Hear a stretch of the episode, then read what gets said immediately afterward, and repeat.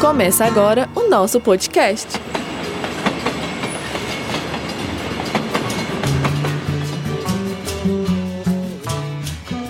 Olá, eu sou Beatriz Fernandes e essa série de podcasts é uma parceria da Cacau, Comunidade de Aprendizagem em Comunicação e Audiovisual do UniBH, com o Museu da Pessoa, o primeiro museu digital do mundo. Nessa série, vamos conhecer mais profundamente a história dos integrantes do Clube da Esquina, desde a infância até a gravação do disco. No primeiro episódio, eu contei sobre como foi a infância deles, mais especificamente da família Borges, onde tudo começou. Por isso, se você ainda não conferiu, dá uma pausa nesse episódio e vai lá conferir. Agora, se você já escutou, vem comigo e vamos continuar a nossa linha do tempo na história desses garotos que marcaram a música mineira.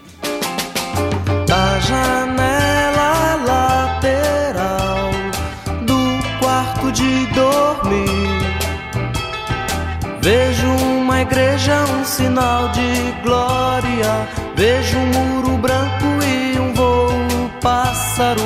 Vejo uma grade, um velho sinal. Fizemos o grupo W Boys, ele era o crooner, né? Todo mundo tinha um, tinha um, começava com W, menos o guitarrista, o Dalton, que passou a chamar o Alton, e o Bituca, que não queria chamar o Wilton, achava feio e botou Milton Wheeler. é, era o Kruner, era o Milton Wheeler, tocava aquele sininho assim, aquele, aquele...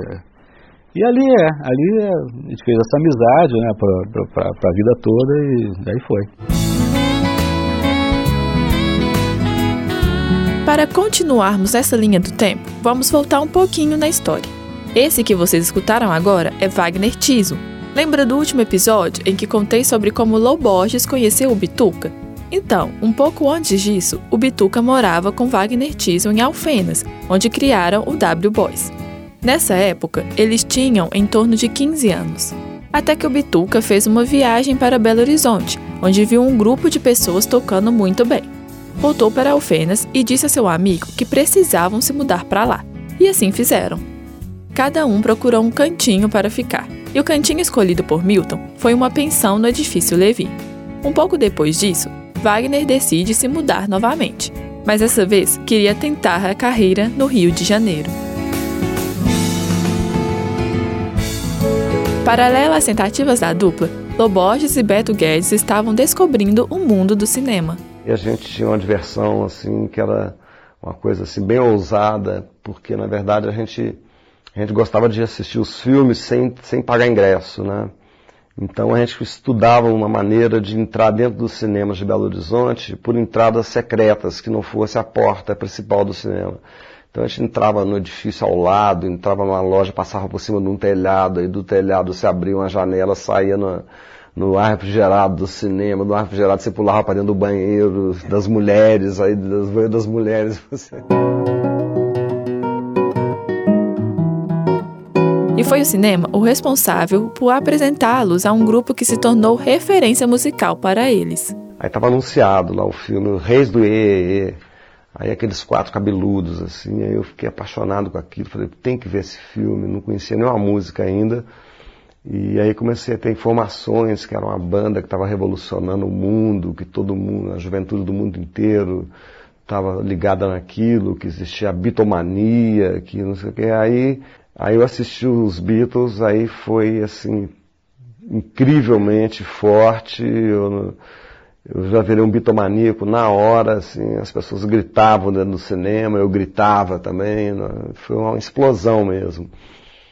E, e aí a partir disso o Marcinho e o Bituca também me deram um disco, o A Hard Day's Night, né, o Reis de Aí eu peguei esse disco e levei na casa do meu amigo Beto Guedes.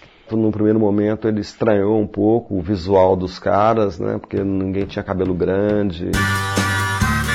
No primeiro momento, Beto conta que escutou as músicas, mas não entendeu nada que estava acontecendo. Até que ouviu mais uma vez e falou: Nossa, que trem esquisito. Segundo Beto, só na terceira vez é que sua cabeça se abriu, a ponto de dizer que nunca ficou tão fascinado por algo na sua vida como ficou com o Beatles.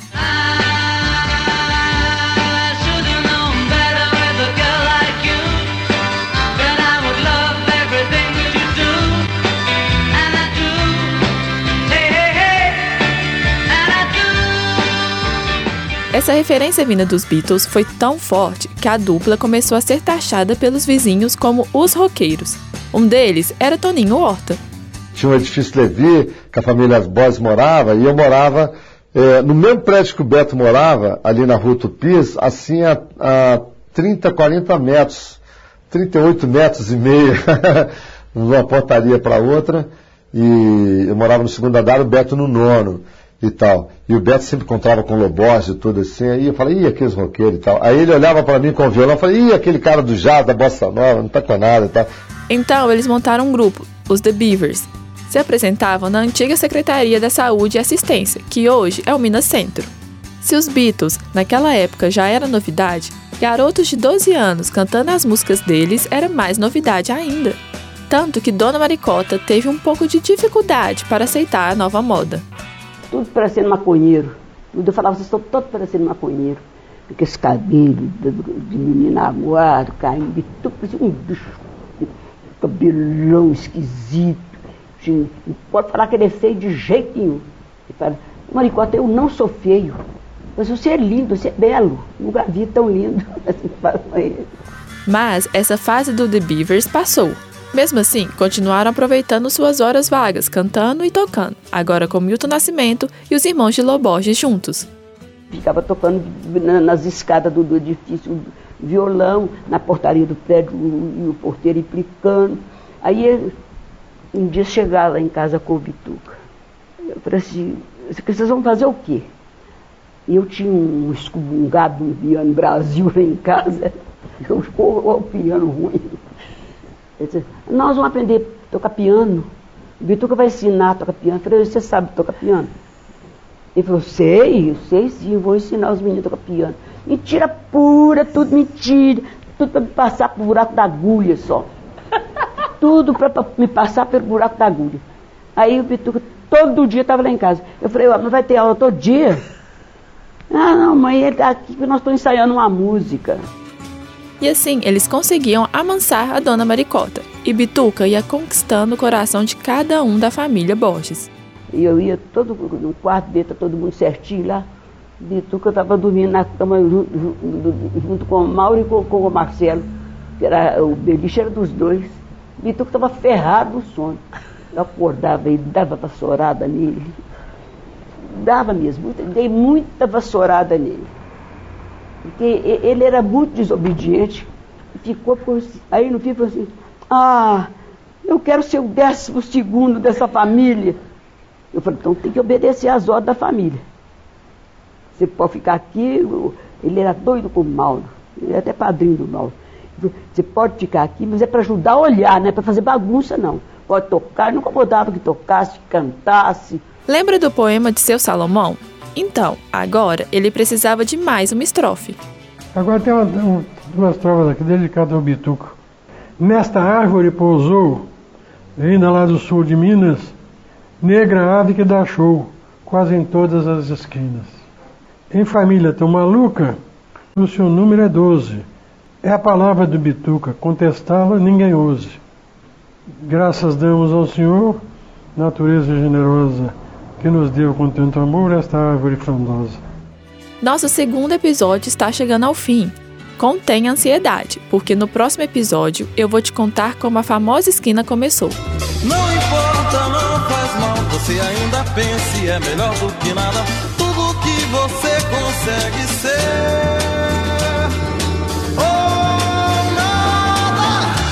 Esse podcast é uma parceria entre a Cacau, Comunidade de Aprendizagem em Comunicação e Audiovisual do UniBH, e o Museu da Pessoa. Roteiro e produção de Beatriz Fernandes e edição de Júnior Nikini e Toninho Martins. Até a próxima. Tchau!